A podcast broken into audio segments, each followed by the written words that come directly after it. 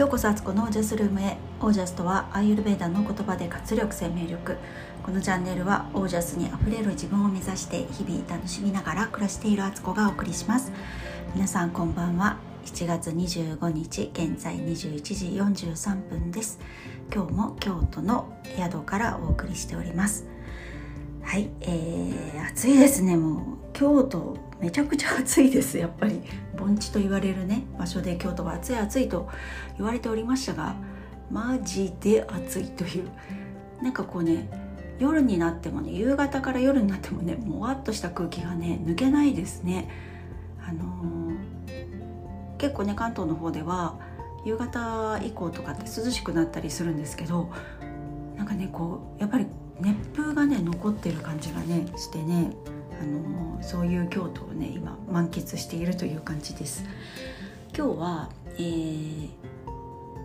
とね朝朝ね8時過ぎに目が覚めましてそれもうちの母親からの電話でね目が覚めてその電話がなかったらねまだみんなねきっとね爆睡しておりました。なぜかというとねあの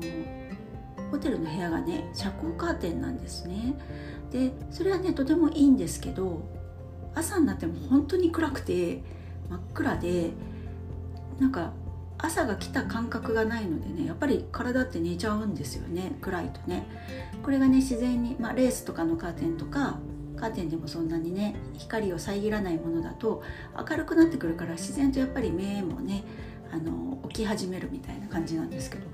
暗いのってすごいことだなと思いました。でえーと、ちょっと寝過ごしたと思ったんですけど結局10時半ぐらいにここを出て嵐山の方へね電車で、えー、京都駅から嵐山ってそんな遠くないですね。30分もかかんないで20分ちょっとぐらいかな。で行ってきました。で嵐山ねとっても楽しみにしてたんですよ。なんでかっていうと、あのー、YouTube でね私と末っ子がねすごい YouTuber の人でファンの人がいてその人をえミッフィーさんっていうんですけどミッフィーが大好きな OL さんなんですね。とっても可愛い20代の女性で彼女がすごいあの Vlog を YouTube にしてるんですけど嵐山に行った時のミッフィーのお店をね紹介してたりとか、まあ、彼女自身がえミッフィーさんっていうだけあってあのミッフィーが大好きな方みたいでそのねミッフィーグッズ結構ねあの私たち親子反応してしまうんですよね。だからねすごく行くの楽しみにしてたんですよ。でだけどね嵐山ほんと暑くてえー、なんかね日陰がないんですよね。屋根の部分って、まあ、お店に入ればそうですけど渡月橋の方とかってほんと日陰なくてはっきり言ってあの駅からですね JR の駅から渡月橋までってちょっと歩くんですよね。でその間にもうなんか子供たちへばってしまってなんかもうすぐにねなんかお店入りたいとかご飯食べたいとかカフェで休みたいとか言い出して あの全然まだあのまずはね目的地渡月橋を見ようよと思ったんですけどもうなんかねいろいろもう私自身もまあ旅の疲れもあるしなんかねいろいろ言われてみんながみんな好きなこと言うからもうこっちもねちょっとイライラしてしまって渡月橋行く前にもうねあのカフェお昼をね食べに入ったんですよね。でちょっとねお昼のお店をねセレクトちょっと間違えたかなって感じで、まあ、簡単に食べれるものが良かったんですよ。で、えー、みんなそれぞれに食べたいものがまた違ってだからねなんかフードコート的な感じのとこに入ったんですけどなんかであの上2人うちの長女と姪っ子はなんか違うものが食べたくて、えー、下2人は長男と末っ子はうどんでいいって言ってそこのお店のね学食みたいなね なんかフードコートで。そこであのもう食券買っちゃってて上2人は違うとこで食べるって言ってあの隣のお店に行くとか言ってねバラバラで食べるみたいな形になったしなんかねうんあえて嵐山でそういうものを食べる必要があったのかっていうようなねやっぱりねちゃんと食べようとしたらなんか湯葉のお店とかなんか渡月橋のね川沿いに素敵なお店がいくつかあるあったんですけどめちゃくちゃ高いですよね。だからねあの5人で行ったりしたらねもうそれだけでね予算オーバーですからなんか難しいですね。子連れで旅行で子供が2人ぐらいだったらまだいいけどわらわらといると本当に予算オーバーも甚だしいって感じで、まあ、とりあえずお腹がいっぱいになってくれればいいやと思ったんですけどなんかね悲しいなっていう感じもしましたね。で、まあ、お昼はそんな感じで済ましてだからもうねなんか渡月橋の方向とちょっと違う方に戻っちゃったんでもう向こうに行くのがみんな嫌になっちゃって 結局、えーと、じゃあ竹林の方行こうって言って竹林がねまたあの渡月橋とは反対側にあるんでそっちに行ってそこはすごくね、あのー、竹林のとこって涼しいし、まあ、暑いんですけど日陰だからまだ、あの、過ごしやすくてね雰囲気もあってあの絹かけの道っていうんですかねそこを行ってきました。で戻ってきてえっとなんかもう本当嵐山って観光地ザ観光地っていう感じですよね。あのいわゆるなんだろう今キャラクターのお店、まあ、それこそミッフィーのお店とかねリラックマのお店とかあったりとかしてキャラクターのお店と食べ歩きするようなねなんか串に刺さったお肉のものとかクレープとかなんかあとなんだ、えーと、スヌーピーのねチョコレート屋さんとかねあとオルゴール博物館とかもありましてちょっとねあのショップの方だけオルゴール博物館覗いてみたあの涼み涼みたかったからね あの買ったりとかしなかったんですけどそこ行ったりとかして。まあだから本当観光地ですよね。それでねここでもやっぱりお店がねクローズしてるシャッター降りちゃってるお店も結構あったしなんかねやっぱ観光地だからか店員さんたちがねやっぱ観光客連れしてる感じがあってちょっと残念でしたねなんか対応の仕方とかなんかね言わなくてもお客さん来ちゃうから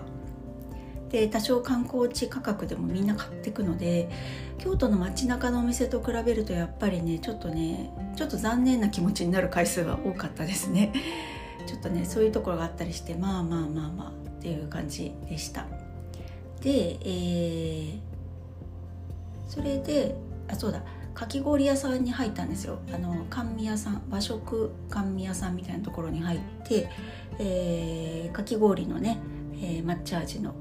それもエスプーマっていうねふわふわのムースが乗った、えー、かき氷を食べましてそこはねとってもあのいいお店でしたし店員さんもねめちゃくちゃいい方あの接客が素晴らしかったです。やっぱりなんか接客って大事ですよね。旅の思い出としてもやっぱりいい接客を受けるとすごくあの気持ちもねあの嬉しいしなんかあ来てよかったっていう気持ちにすごくなるしまたそれが思い出になってで周りにもねあのお店良かったよっていう話は絶対するようになるし自然とね口コミみたいな形が広がるしまた自分が同じとこに戻って旅をしにね戻ってきた時にはまたそこ行ってみようっていう気持ちになるっていうね。やっぱり相乗効果波及効果めちゃくちゃあるので、うん、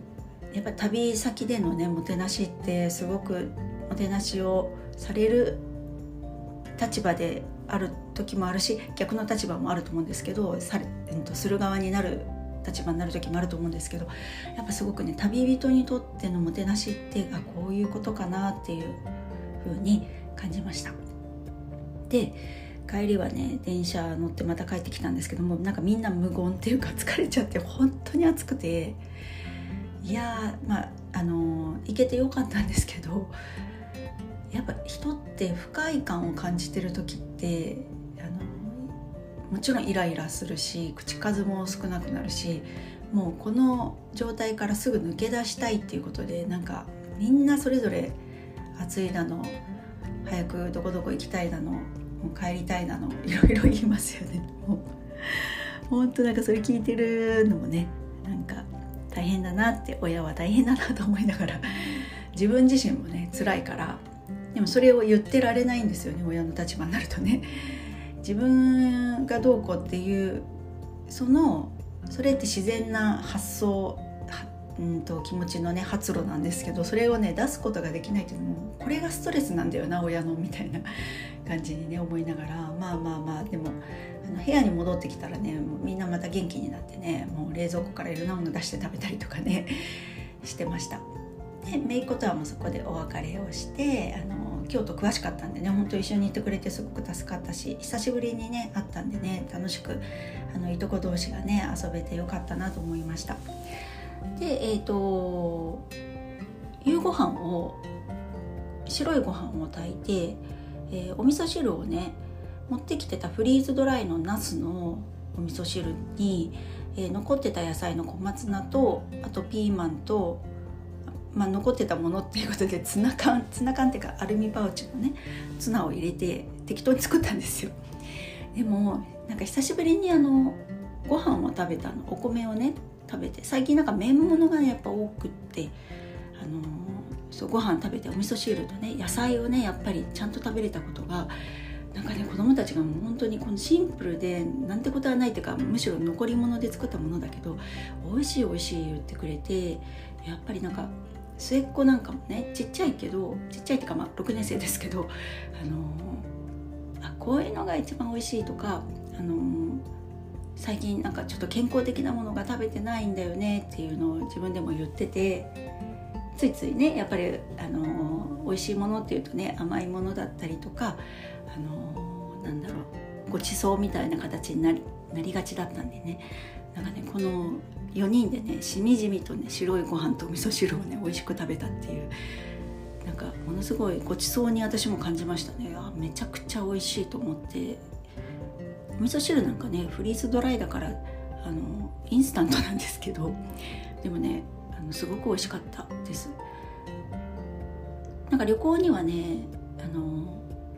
何個かねフリーズドライの味噌汁やっぱり持ってくのいいですね。手軽だしだしと味噌とか持ってかなくていいから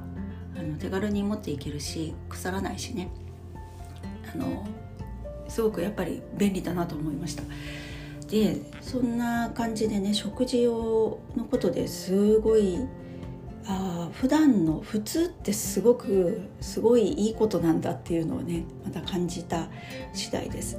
もちろんごちそうも食べたいし特別なことって楽しいし旅行とか行ったらそこの土地のものをね食べるのってもうそれが楽しみで行くわけですけど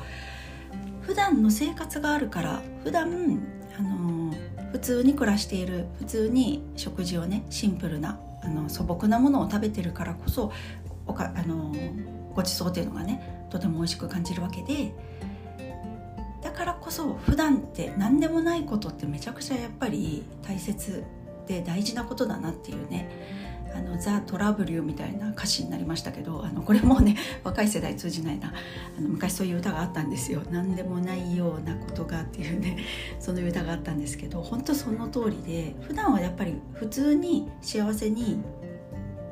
素朴に生きることが、えー、特別なことをより輝かせるんだなっていうのをねなんか食事を通してすごく感じました。はい で今日はですねその食事の後に夜もう一回繰り出して京都駅の方に行ってねあの歩いてすぐ行けるので、えー、伊勢丹のデパ地下でちょっとねあのお惣菜とかお土産とか見たりしつつ、えー、京都駅の上の方ってすごく上まで上がっていけるんですよね。で吹き抜けになっていてでとてもね見晴らしよくて京都タワーがねあのよく見える位置があって、えー、さらになんか通路みたいのがある天井なんていうのかなあれ、うん、天空通路みたいなところがあるんですよね。そこ行ってみてあの私の今日のインスタのストーリーに上げてるので見てもらえたらと思うんですけどとてもとてもあのあの子供たちも喜んでねその景色をね。で京都タワーがねめちゃくちゃ可愛いんですよね見てると。最初はねあのいろいろ東京タワーとかねスカイツリーとかあの神戸の方のポートタワーとかねなんかそういうのをですごくきらびやかで華やかで目立つんだけどそれに比べると京都タワーって結構地味っていうか高さもそんなあるわけじゃないしなんかこれななんだろうこれって最初見た時に思うぐらいねなんか不思議な感じなんですけど見れば見るほどなんかちょっとレトロ感があり昭和の香りがして可愛いんですよ。で京都タワーってなんか和のろうそくのイメージで作られてるんですよねなんかそれも京都にすごく合ってるしなんかすっかり私はあの京都タワーファンになってしまったっていう感じですね。あそこなんかホテルになってるみたいなんで下がね。いつかそこに本当泊まりたいぐらいあの京都タワーかわいいって今回の旅で、えー、思ったところでした。はい。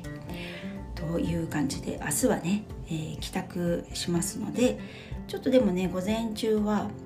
あのもうちょっと観光してからお昼過ぎのね、えーと、新幹線乗って帰ろうかなと思っています。はいということで今日はこの辺で皆さんの暮らしは自ら光り輝いてオージャスにあふれたものです。オージャス普通が本当にものすごい宝物なんだなと思いました。